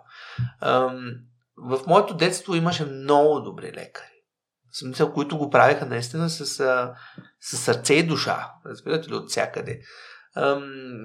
Нали, всяко стадо си има мърша, но мършата обикновено в България се образува в 90-те години, в този черен период. За съжаление, до ден днешен не може да го изчистим. И може би ще ни трябват още няколко години, за да изчистим тази, тези хора от системата. В смисъл, те сами отпадат от системата по някакъв начин. И пациентите вече не са толкова глупави, те сами вече виждат, нали, сами започват, могат да направят проверка на нещата. А, но това беше нещото. Лекарите тогава бяха много, много други хора. В смисъл, наистина, като баща, като, като нещо. Имахме огромен респект пред тези хора. А, и те бяха, имаха огромно уважение пред пациентите си. А, сега, дали всички са били така, дали детските лекари са били така, че аз съм останал с такова впечатление, но във всеки случай аз си знаех от 4-5 годишен, това е, това е моята професия и честно ти казвам, ако днеска трябваше да го направя, ще го направя наново. Това е най-якото нещо, което един човек може да направи, да работи това, което обича. Това то не е работа, разбираш ли? То е то е не хоби, ами то е живота ти, това, което ти просто харесваш. Ам, и да, изисква много жертви, изисква много време, но пък си струва, защото след това работиш цял живот нещо, което ти достава удоволствие. И за мен е, много пациенти са ми го казвали в България, че виждат в очите ми едно огромно задоволство. В смисъл, за първ път виждате лекар, нали? Или рядко виждат такива лекари, в които когато седнат и разговарят с пациентите си по дадено нещо, им е интересно, искат да, раз, да разберат какъв е проблема и да, вземат, да намерят решение. Затова и изпитват задоволство от това нещо. Аз съм един от тези хора. Нали? А, така една от така от моите прякори в Германия беше доктор Хаус в болницата. Все още е така и лека по лека и в България така се заформи. че на мене ми е просто интересно. Аз трябва да, на, да стигна до, до някакъв резултат. Когато дойде този човек и казва, аз ходя от тези си къде и така и така, и нищо не съм, трябва да стигна. Аз, аз, аз не, нямам спокойствие. Смисъл, по някакъв начин трябва да стигна до някакъв резултат при този човек. И това ме задоволява не можем да задоволи с никакви пари, с абсолютно нищо. Това е нещото, което. Но и създава някаква връзка между мен и пациента. Много често ми казваха, че България пациентите са лоши, агресивни, а, че българския пациент, лекарите не го искат и така нататък. Абсолютно не е вярно. А, понякога трябва да търсите вината в самите себе си ако знаете какви хора са влизали при мен, които ако ги видите на пътя, ще си кажете, по, той е пати мафиота. нали? нали? Ще се напикаеш от смях, от страх, като го видиш този човек, нали? С, те, с бомбер якетата и с 5-6 човека с татуировките и нали? типичните батки. А, и, и, и, и тези хора пред мен стават те за първ път могат да бъдат себе си пред мен, разбирате ли? Те навън играят някаква роля. В смисъл, те така са решили. По някакъв начин живота така ги е прецакал, че по този начин, играейки лошото момче, лошия човек, по, по този начин може да преживее. Просто всеки си има а, роля в а, живота и някак си пред никого не могат да бъдат себе си, защото ще покажат слабост. Разбирате ли? Единственото място, пред когото могат да реват, могат да, а, могат да разкажат най-личните си неща, които никой не е виждал и дето се казва да си покажат голия задник, дори без да се страхуват и се срамуват от това нещо, съм аз. А, но ти трябва да предразположиш а, този човек. В смисъл да му покажеш, че ти си един човек, на който може, може да се разчита, че ти тук не си за да го съдиш за външния му вид или не си тук за да го съдиш за а, това, което е правил или това, което си чул от медиите за него, а ти си тук, защото а, искаш да му помогнеш. И той е тук, защото иска, иска помощ от теб. И практически тази връзка е много важна, да я покажеш на пациента, пациентът да я разбере. И вярвайте ми, няма престъпник на този свят, който не би паднал под това нещо, защото всеки престъпник има нужда поне от един човек. а, в живота си, пред който може да бъде себе си.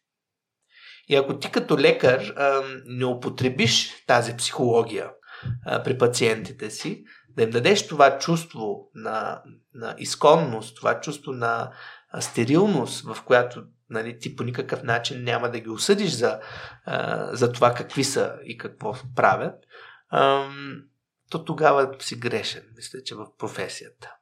Не можете на един човек, който толкова много се е оплашил и той наистина вярва, че ще умре и влиза в спешното с ритник на вратата, нали? не може да отреагира с агресия. Разбирате ли? Защото той това няма да свърши на двете места, няма да свърши добре. Разбирате ли? А, когато на един оплашен човек му отреагирате с агресия от среща а, и го напсувате и му направите а, същото нещо, тогава не може да очаквате да не получите един обрук в лицето си. Дори в Германия. Но когато този човек влезе с ритник в спешното отделение, вие застанете от среща и му кажете, успокойте се, заповядайте, седнете, дайте да видим сега какво и му дадете сигурността, че е на сигурно място, че вие сте компетентен лекар, че вие го разбирате, че той в момента се страхува и почнете да му обяснявате, че е на сигурно място, че той ще получи е, необходимото нещо, че е в сигурни ръце, нищо не може да му се случи, вярвайте ме, ако ще да бъде е, Алкапоне, сяда и ви слуша на петата минута. Това са така наречените методи на деескалация. И тези методи на деескалация се учат в рамките на образованието. В Германия, когато се подготвяш да ставаш лекар, започваш от първи семестър, има симулационен център. Това е един симулационен център, в който се симулира болницата, ежедневието, с камери. Абсолютно всякакви камери от всякъде. И се водят семинари. Ти започваш да посещаваш първи модул, примерно, семинар, и те са 8 модула общо, които се минават и там идват артисти. Артисти, от, които са подготвени за този симулационен център в различни позиции. И там започват симулации. Симулация на донорска ситуация. Ти си лекар, трябва да се срещне с семейството на, на донор и да водиш с тях разговор за че те трябва да вземат решение за смъртта практически на, на близкия си. Не може без да си го учил това нещо, без да си видял ти как въздействаш над пациентите си, без да си получил критика или, примерно, препоръка, да водиш такъв разговор. Без да си го научил това нещо не става. Разбирате ли? и, и, и, в, и там се правят практически артистите и така нататък, те, те те вкарват още като студент в тази ситуация. Ти си облечен с бялата манта, всичко е автентично и те снимат, след което това ти можеш да се гледаш и те обсъждат. И на тебе ти казват, примерно, артистите какво не ти е харесало. Примерно, не може, мантата ти е била отворена, краката ти кръстосани, раменете ти много дигнати. Разбираш ли това? И по този начин ти се научаваш. Симулирали сме, примерно, влизат пет афганистанеца в това и удрят вратата и искат да те убиват и така нататък. И ти да е ескалация трябва да знаеш как като лекар, защото ти носиш и е, отговорност и за останалите пациенти, които са в отделение. Трябва да знаеш как да деескалира ситуацията. Това са психологични методи. И как да разговаряш изобщо с пациент. Как да кажеш на някой, че е болен от рак. Ма не може да, да отвориш телефона и да кажеш, съжаляваме, имате рак и остават ми 3 месеца, както е обикновено в България. Това не е това не се, не се прави така. И не само в Германия, в цял свят. И ето това нещо в момента аз ще се опитам да променя а, чрез а, моята фундация Здраве за България. В момента създавам проект съвместно с Америка за България, а, такъв симулационен център, а, който започва с пилотен проект, така да се каже, безплатен за студентите за да развием първо, да, да развием а, това нещо. То, то трябва да се развие, нали? Първоначално трябва да се напишат тези сценарии, трябва да се обработят, трябва да се намерят артисти, които да участват и ни трябва един период от две години, за да можем да развием програмата. Е, ние ще, разбира се, ще, ще работим с симулационните центрове на университетите в Америка и в други места, които ще ни дават нали, тиос как да го направим. Но ето това е нещото, което аз мисля, че България има нужда от това нещо. Разбирате ли? Не може да гледате само от едната посока. В смисъл да кажете, пациентите са лоши. Еми аз съм 3 години тук, още един пациент ми ме е напсувал, да ви го кажа. И за 3 години пациент, който е влязал при мен, той повече не е отишъл при друг лекар. И, и винаги, е, не че съм много добър лекар, но отношението, това е. Смисъл, този пациент се е почувствал на сигурно място при мен и винаги е, ми е гласувал доверие. Образува се тази връзка, изконната връзка между лекаря и тук аз не го виждам в България. В смисъл, тук изобщо не се стига до връзка между пациент и лекар. Не се стига. То е една... Как да ви го обяснят? Това е на друго място не съм го виждал в света. В смисъл, наистина, аз доста съм обикалял света. В смисъл, на друго място го няма. Такова агресивно поведение от страна на лекаря спрямо пациент. Не съм го виждал. И наистина мисля, че м- тук има нужда от а, това нещо. Ще се опитаме да развием тази програма, след което ще се опитаме в медицинските университети да ги убедим, че това в бъдеще трябва да влезе като а, задължителна специалност а, в рамките на обучението на студентите в България. И с медицинския център, който ще отвори ние зависиме декември месец следващата година. Не, февруари месец. А, да, идеята, че не се знае епизода кога ще го публикува, но да кажем в началото на 2024. А, добре. 2024, в началото на 2024. Да, ще отвори медицинския център. Да. А, но това ще бъде в рамките на медицинския център. Правим. Медицинския център така го конструираме, че да бъде използван за а, симулационен център в смисъл с камерите, с всичкото вътре, нали, всичко така е направено, че едната стая, примерно, е като спешно отделение, въпреки че си е нормален кабинет за прегледи, нали? Но така го конструираме, че да може това нещо да се употребява за, за тези семинари. Имаме конферентна зала в рамките на медицинския център, където ще се правят семинарите. Но това е целта, нали, да може да го разработим това нещо в рамките на една-две години, да етаблираме програмата, за да може да я, просто да я приложим в университетите, да я предложим. Ние няма да я продаваме, ще им да дадем. Това е целта, но въпросът е някой да започне да го развива това нещо. Защото ако всеки пак започне да си го прави индивидуално за себе си, всеки ще го прави според собствените си разбирания. Нали разбирате, в България много бързо могат да се ремоделират а, нещата. Нали, говоря за здравната а, система, здравната каса. Тя беше приета директно готова от други държави, ама в момента не може да я сравните с нито едната. Затова а, мисля, че трябва да се развие това нещо в, а, и да се даде готово, подготвено, направено.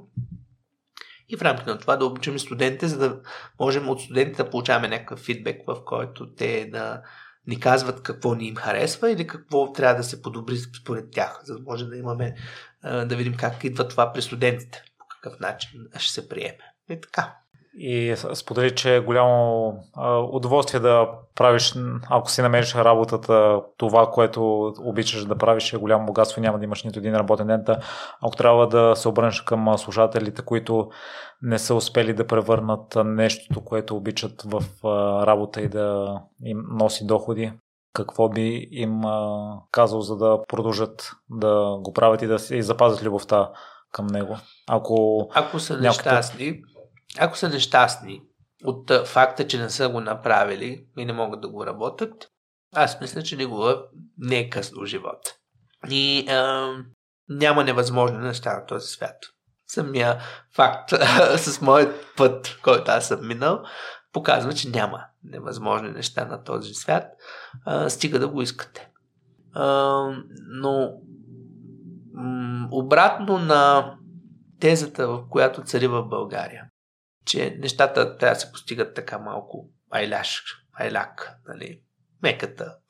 А, и успехът а, е когато просто си достигнал до нещо, но независимо как, а, е, е грешната позиция. Значи, добрите неща, хубавите неща а, се постигат трудно. А, те изискват много енергия и когато си един от тези хора, които са постигнали един път нещо много трудно и си поставят някаква друга цел, която Нали? Никога не си е, правиш иллюзията, че нещо ще бъде много лесно. Аз е, давам примера с а, моят медицински център, който а, за много хора изглеждаше нали, мисия невъзможна, а, защото те поглеждат през собствената си призма. Нали, а, нещата как се случват, какво става, как е ситуацията в България и така нататък. Но аз пречупвам нещата през собствената си призма, със собствения си опит. Аз знам какво съм постигнал и как съм го постигнал, пред какви хора съм успял да се докажа, така че не ме плаши мене, но не си го представям като нещо лесно.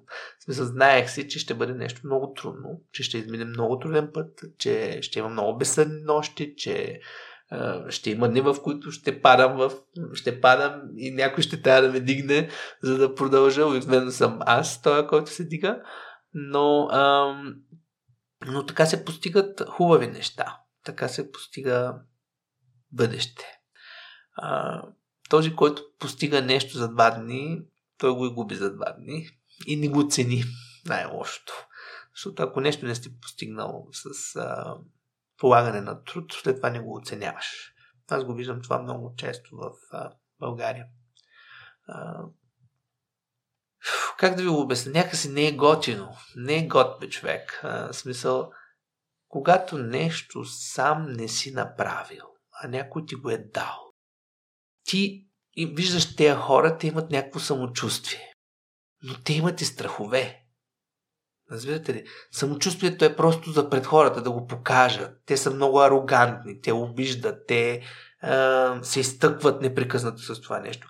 Един човек, който се е спечелил професорската или доцентската титла с труд, нали, изположен труд, никога няма ви направи забележка, нали, аз съм доцент, никога няма ви го каже, разбирате ли?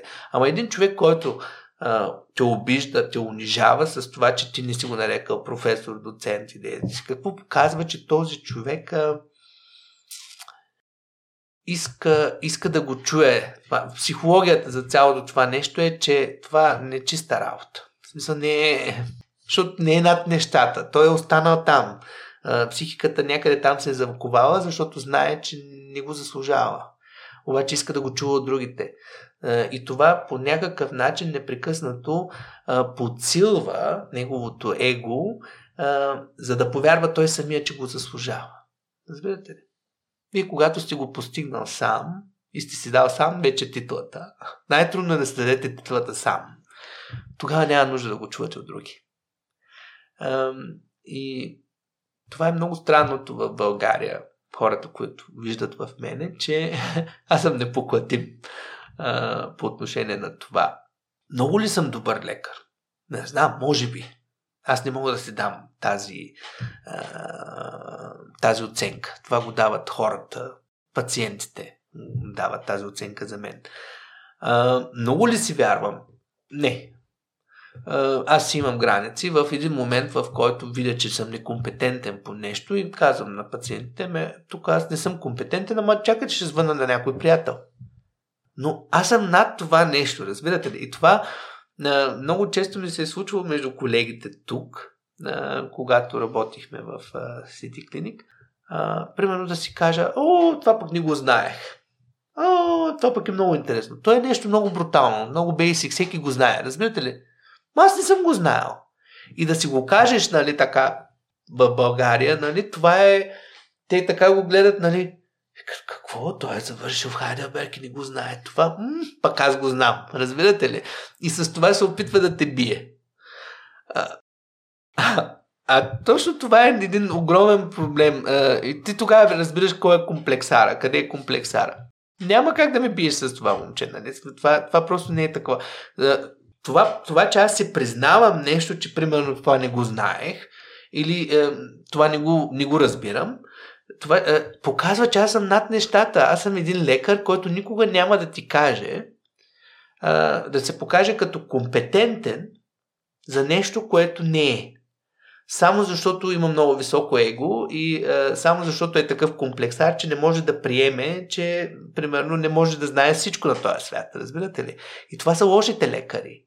Добрите лекари са точно тези, които си знаят границите но пък и, и сами са наясно с а, съзнанията си и с възможностите си, но пък за сметка на това а, знаят къде да погледнат или знаят към кого да се обърнат, а, за, да, а, за да ти свършат работа. Нали? И аз искам такъв лекар. Аз не искам лекар, който знае всичко. Разбирате ли? Защото когато всичко знаеш, не знаеш нищо. Ето това е проблема в България. И в случаите, в които сам трябва, ако имаш трудности, сам трябва да се издърпаш процеса при теб, Палдине, какъв е? О, ам, знаеш ли какво е най-хубавото нещо, което може да се случи на един успешен човек? Да изпада често в депресия. В смисъл да стигаш до дъното в а, психологична гледна точка и след това да, да изплуваш нагоре. А, с всяка депресия, с всяко изпадане в а, тази дупка, израстващ. И, и, и след това излизаш много по-силен от това нещо. Аз много вярвам в това нещо. И, а, имаше един наш професор, който много, много така интересно го казваше, че вика, най-хубавото нещо, което ми се случва в живота е да изпадам депресия. А, защото винаги взимам правилните решения. Е, депресията е всъщност е, наистина някакъв конфликт е, в подсъзнателно ниво. Когато не можеш да вземеш решение, аз много, много често наричам и депресия това, да не можеш да избереш между два сорта сладолет. В смисъл, дали ще бъде ягодов или шоколадов, или с фастъци и с орехи. Така, апенденцен проблем се нарича. Апендентен проблем. Нали? Между две хубави възможности не можеш да избереш едната и изпадаш практически в една празнота. Същото е и в депресията. Обикновено депресията е това, че ти виждаш само едната възможност. Лошата. Ама добрата не я виждаш.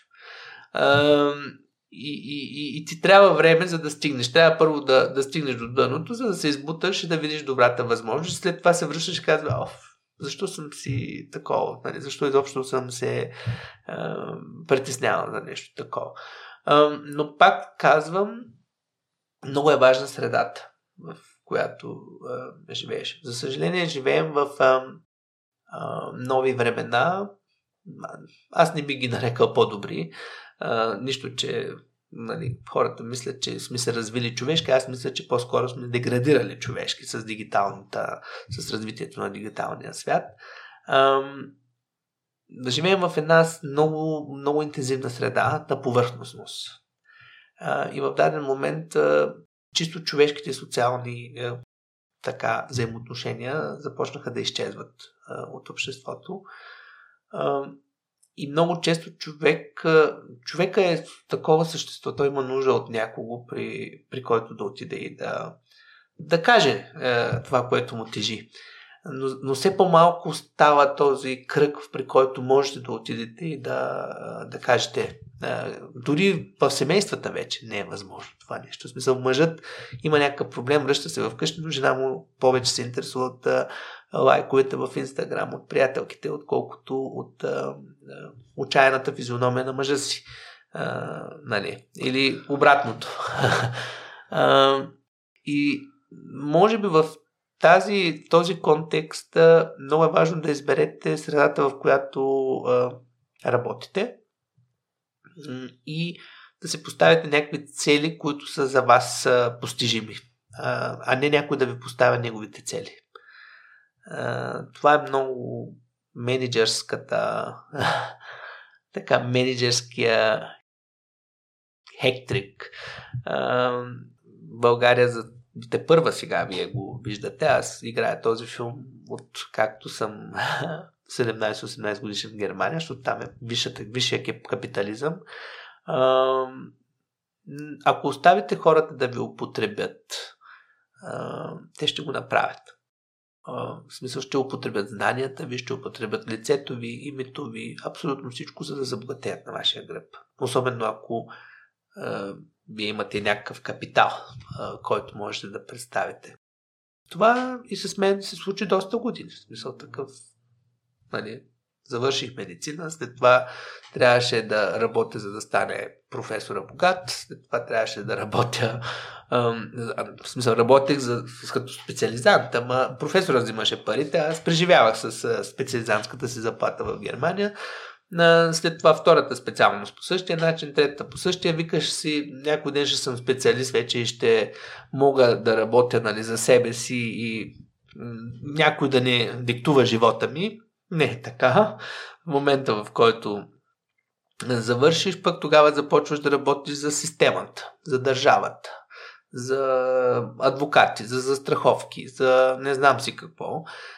И обикновено никога не може да работи сам. Все има някой над главата ти, който няма нищо общо с медицина, но просто е влязъл в тая система и ти е, печелиш парите, той взима 70%, а ти 80%, понякога даже и 90%, а, а ти работи за него и той диктува живота ти. В колко ще станеш, ще имаш ли семейство, няма ли да имаш семейство, ще ходиш на почивка, няма ли да ходиш на почивка, кога ще почиваш, какво ще правиш.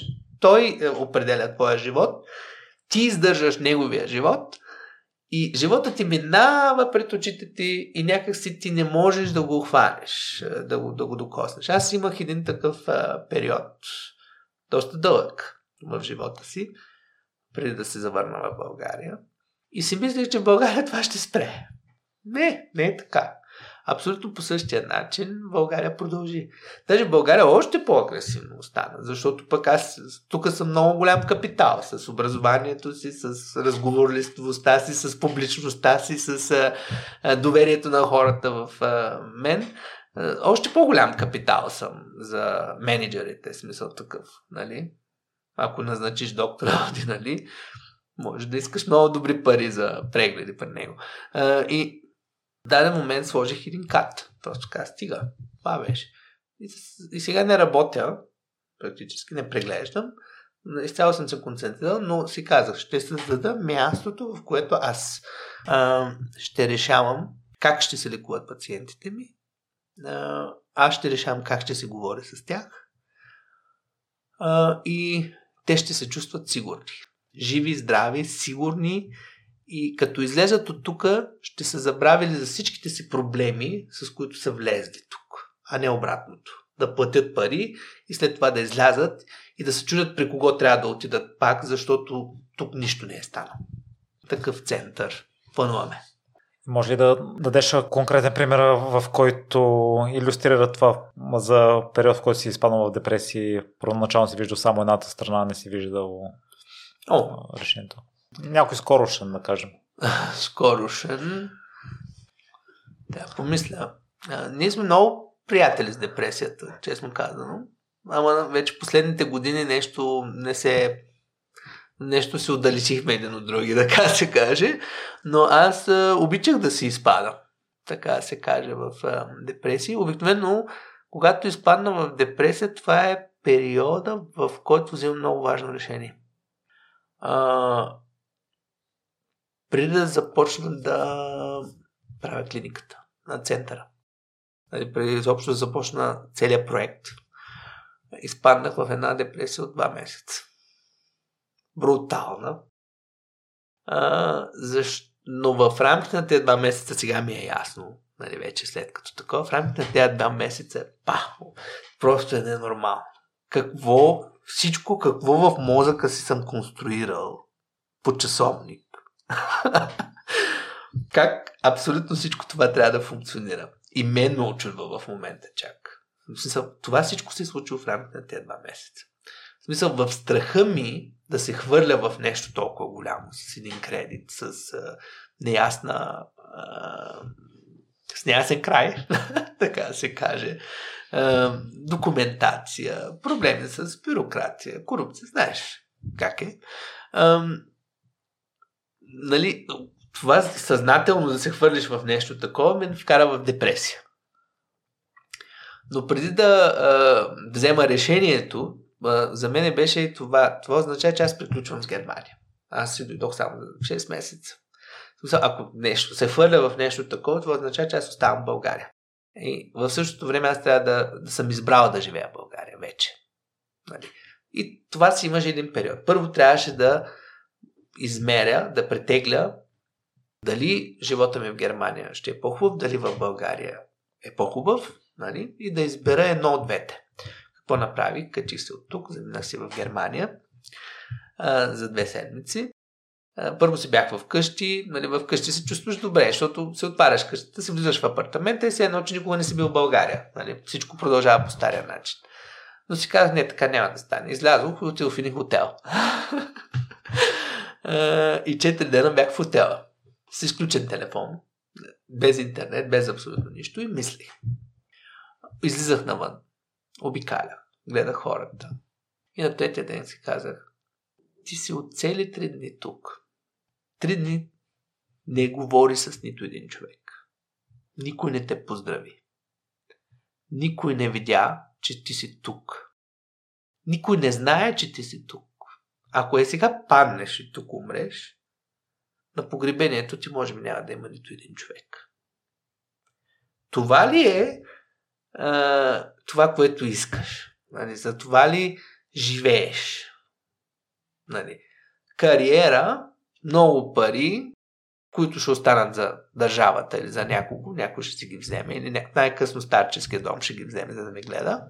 А, или искаш един пълноценен живот, в който имаш приятели, в който има към кого да се обърнеш, в който имаш една социална среда, в който а, хората те обичат за това какъв си, а, за, за това, което можеш а, и за добротата ти. Нали? До, а, хората разбират, ти тук вече там а, толкова е зле в момента положението, защото хората са толкова финансово зле. Така рухва цялата система толкова са ядосани хората и вънка на културите се смесиха, станаха една манджа и абсолютно не знаеш къде се намираш вече, че всеки е ядосан на всеки. И в една такава ядосана среда аз няма как по друг начин да живея, освен да бъда само в депресия. Защото ти, никой не се смее. А аз тук постоянно се смея. И даже раздавам усмивки на хората. Това беше първото нещо. Казах, било под било, това е било един период от моя живот, добър или лош, беше така, но аз сега трябва да приема, че моята мисия тук е приключила. Говоря за душевно. Аз там мога да работя, но душевно аз вече не съм там. Душата ми не го иска.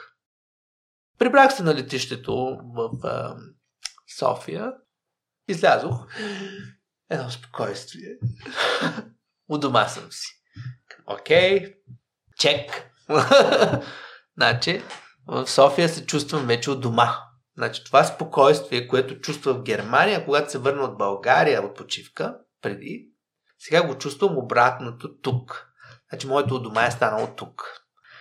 И душата ми най-добре се чувства тук. Значи, в този период от живота ми, преди там е било моето дома, сега пак си е тук моето дома. Възрастта е много странно нещо. И аз много, много харесвам това, че ставам възрастен. В смисъл, няма по-готино нещо от това нещо и за всички слушатели тук искам да кажа, че няма по-готино нещо в света от това да станеш, да, да устаряваш. Защото е, опознаваш себе си. И с е, възрастта започваш да обичаш е, себе си. Ти познаваш душата си. Ти си в началото мислиш, че, е, че се познаваш. Не. Ти ти винаги е, взимаш решения и изграждаш мнения за себе си през призмата на хората, какво обкръжението е казало за тебе. И по този начин се чувстваш. И, и все се критикуваш, че все нещо не е достатъчно, все не е така. Но с напредването на възрастта, аз казвам 35-та, 36-та година, изведнъж едно такова равновесие в а, твоята душа, защото за... нямаш нужда от това, че някой ще каже нещо за те. И изобщо не ми пука, разбираш ли?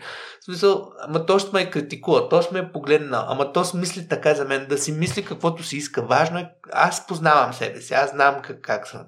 Разбираш ли? И това става с възрастта. И ето това нещо се случи с мен последните две години в България. Аз стигнах нивото на steady state в живота си. В смисъл на комфорт, на личен вътрешен комфорт. Аз се чувствам комфортен тук, аз имам тук приятелите, които аз съм решил, че ще допусна до себе си. Аз тук имам а, средата от хора, които аз съм си избрал и тези хора съм сигурен, че те не ми мислят лошото и са искрени с мен и ме и, и, Нали? Но винаги имам една резерва. В смисъл, винаги има една граница. Не съм като преди, като тинейджър, да допускам. Аз бях го написал във Фейсбук като пост. Преди допусках в живота си всеки човек, като бях като влак, спирах на всяка спирка, ефтин влак, от тези спират на всяка спирка. Сега съм като Ориент Експрес. Спирам само на големи спирки и взимам само качествени пасажери в живота си. И това е благодарение на, на възрастта. Не бих казал, че, че е това. И та, да се върнем нали, на депресията. Депресията е нещо много защото сега осъзнавам, че този период там, където бяха 2-3 месеца, в които аз наистина се борех със себе си, а, защото всеки ми казва, как ще останеш в България? Предлагат ти да бъдеш главен лекар в Германия. Предложиха ми да бъда директор дори на кардиология в Цюрих. Нали, тук като каеш, на някой колега, който никога не е ходил в Цюрих, а, нали, че а, той да има такава възможност, веднага ще замине, разбираш ли? Но той ще замине, защото никога, никога не е ходил там. Той никога не знае как се работи в Швейцария. Той не знае какво го очаква там. И с тази наивност, с а, това нещо, дето се казва, на мен ще ми се подиграе, че аз не съм го приел, как може да не го приема. Но аз го знам, защото съм ходил. Аз съм бил в Цюрих една седмица в болницата. За една седмица на пътя един човек не ме поздрави, един човек не ме погледна в очите. един човек не ми каза здравей. Цюрих е такъв град. Или Швейцария изобщо. извинявай, ама само да ходиш на работа и да се прибираш в апартамента си, така живот не минава. В смисъл, понякога трябва да слагаш приоритети в живота си и аз за това, чрез тази депресия избрах приоритета, че тук се чувствам добре. Последно бях на май месец на погребението на един много виден лекар в Германия хирург, един от най-известните хирурзи в област Карсове. И понеже бях дежурен и бях в Германия в този период, чух, че е починал човек и казах, нали, ще отида на поклонението. Как? Нали, много добър лекар беше, всички го познаваха. И очаквах там да бъдат много хора. Това е един от най-известните лекари е, в хирургията. Спасил милиони животи, може би. Е, в смисъл, what the fuck? Нали, очакваш го това нещо. Бяхме трима човек. Това е цената а, на капитализма в а, Германия. Не, че хората не искаха, те не можеха, защото са на работа. Разбираш ли? И не могат да си вземат време да отидат да отдадат а, на този човек а, а, необходимата а, нали, необходимото уважение. Ето това е изчезнало. Ти там си нещо, докато функционираш, докато работиш, докато плащаш данъци, докато, докато си на работа. В момента, в който излезеш от работната, от работната система, ти вече спираш да съществуваш. Теб те няма. Нито за държавата, нито за останалите хора. И аз не исках да стигам до тук. Разбираш ли? Защото тук Севлиево беше починал един кошар. Бяха 80 човека на погребението.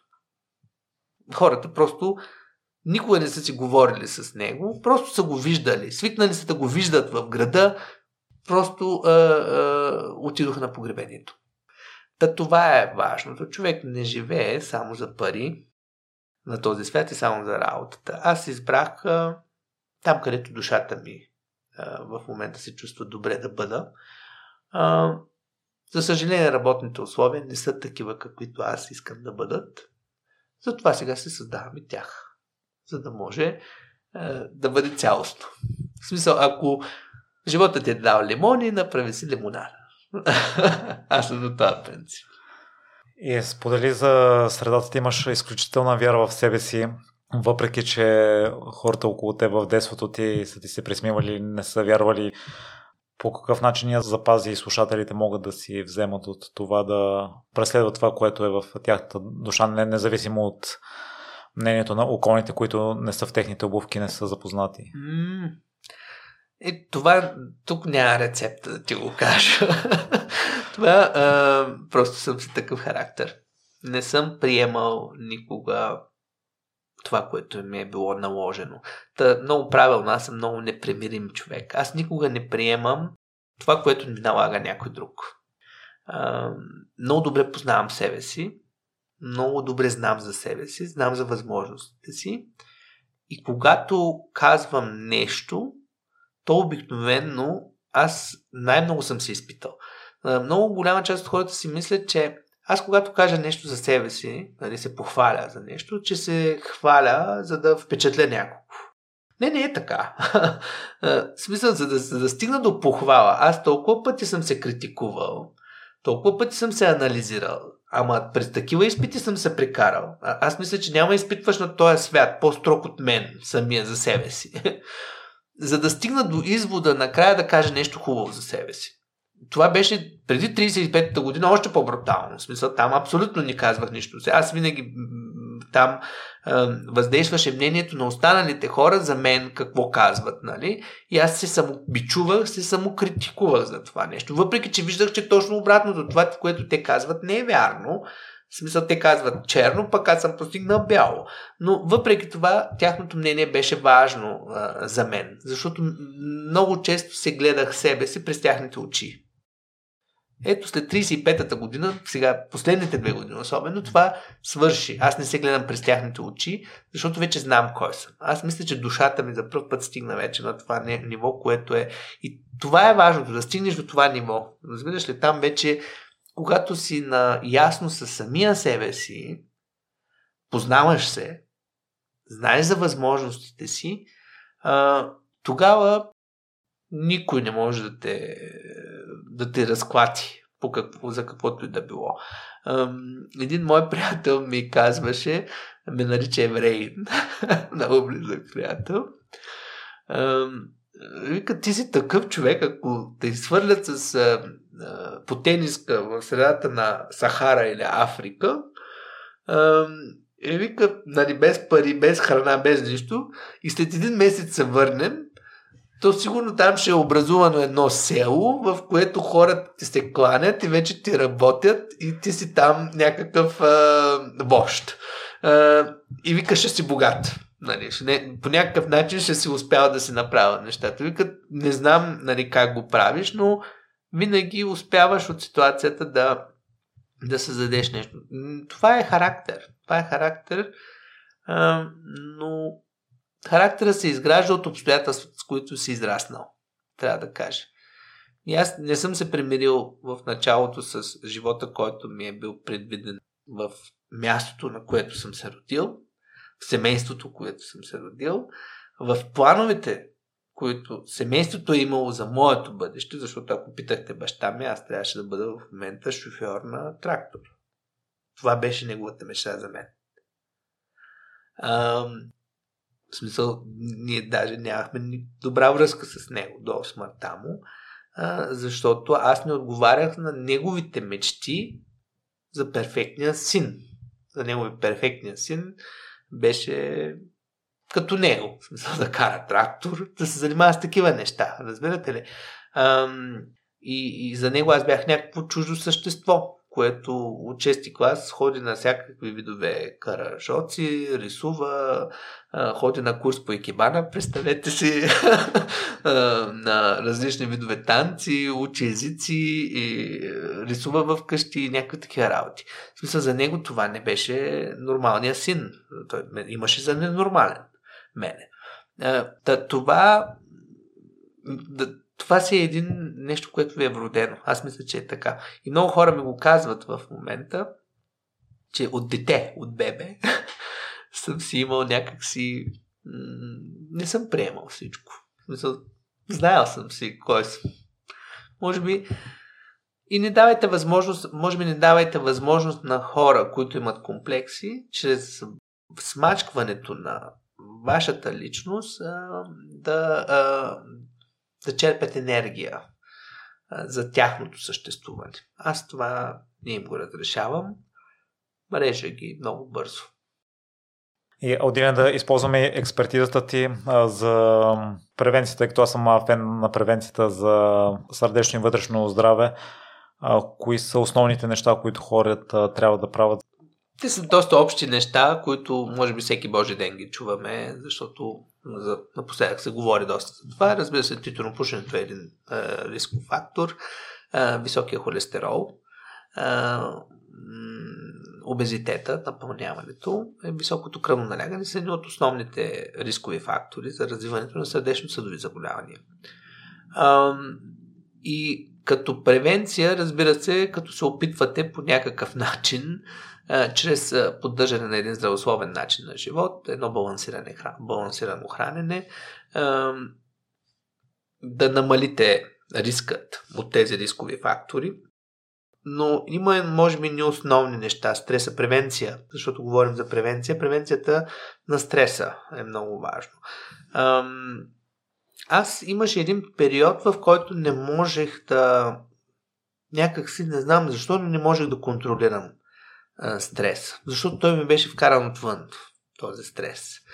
Uh, и някак се аз, колкото и да си казвах, че трябва да го контролирам, не мога, не мога да позволя толкова да, да бъде стресиран от тялото ми, от външна страна, от външни фактори, от други хора, нали? свързано с работата говоря. И това всеки Божи ден, защото аз усещах, че в тялото ми става едно затопляне, в смисъл такъв изведнъж се сриват някакви много екстремни ситуации. Разбирате ли? Вкарваха ме в някакви екстремни ситуации, скандали и неща, които изобщо аз нямам нужда от това нещо в работата ми. И говорим за някакви махленски глупости, е, някаква секретарка, някакви такива неща. И е, нямаше как да го контролирам това нещо, защото ми е много непозната средата. В смисъл, когато аз имам стрес с някой от моя транк или ниво, аз мога да отреагирам. Знам как да го направя. Но когато е така просташко, аз там не, не съм силен. Не го знам. Не знам как, как мислят тези хора. И имаше един, един дълъг период, в който аз не можах а, да отреагирам. И а, след няколко седмици аз развих кръвно, а, кръвно да, 220, 180 в къщи, в смисъл не на работа, в смисъл свършили са нещата, но отивам в къщи и дигам кръвно 180, 200, 220, което изобщо за мен не е нормално при условие, че аз никога не съм дигал кръвно налягане. След това се направих изследвания, холестерола ми беше доста висок ам, и, и се чувствах зле. И това са неща, които никога при мен не са се случвали преди това. Не забелязвах от стреса, започнах да пуша страхотно много. Аз пуша. Ам, и увеличих, не разбирайки, влизайки в цялото това нещо, увеличих много цигарите. И в даден момент разбрах, че нещо а, просто не усещам как а, вкарвам организма си в един огромен стрес. А, и затова много е важно да този външен стрес, за мен е много е важно.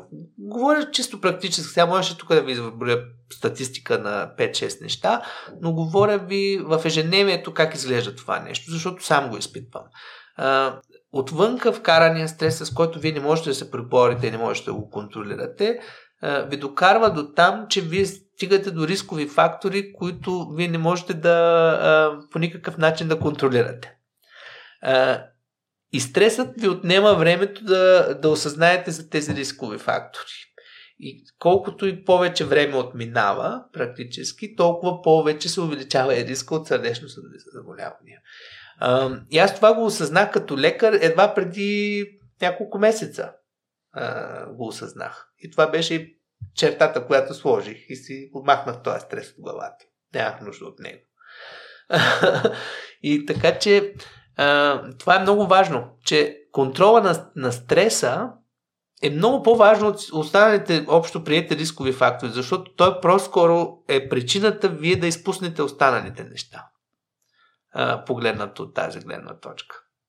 Много, наистина. И а, за финал едно послание към слушателите. В едно интервю споделяш, че възможност получава всеки, но не всеки се възползва. Та, ако някой в момента е в период, в който не мисли, че има възможност и а, няма стъпка пред него, какво би му казал? Няма възможности за нехайните хора. За хората, които искат да постигнат, има винаги възможности. Този, който иска да постигне, търси начини. Този, който няма, не иска да постигне, търси причини. И това въжи в целия свят, няма значение къде сте роден.